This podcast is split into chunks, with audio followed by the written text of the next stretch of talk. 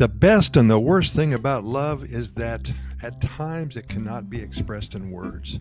When you really love somebody, it's going to be hard to express those emotions through words. In fact, real love may make you feel weak in the knees, unable to speak, or profusely sweating every every time you think about the one you love.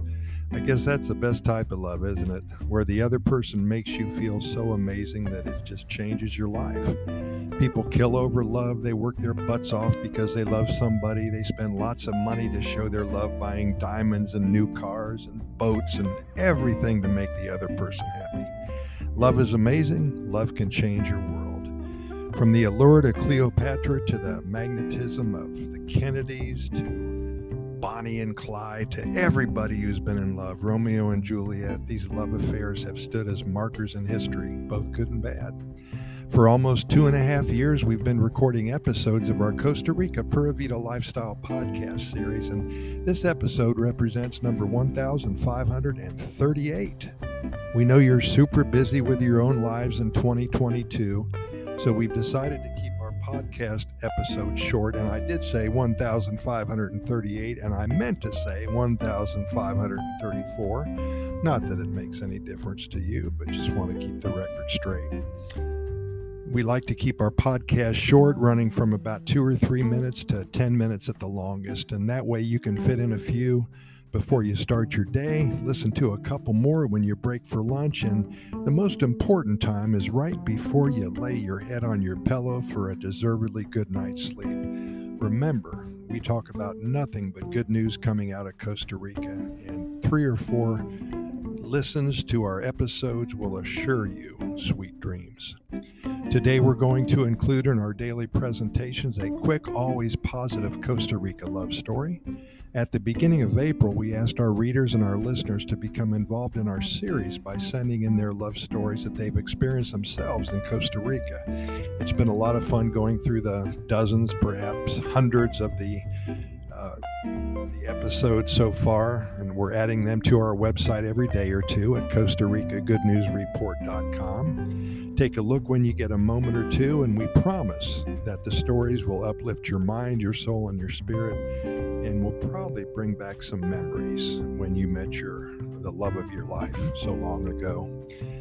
And if you did meet the one you love here in Costa Rica, then send in your personal story via email at Costa Rica Good News at gmail.com. That's Costa Rica Good News at gmail.com. We would love to share your Costa Rica love story with all of our readers and listeners which is about 200,000 now. We're so excited about that.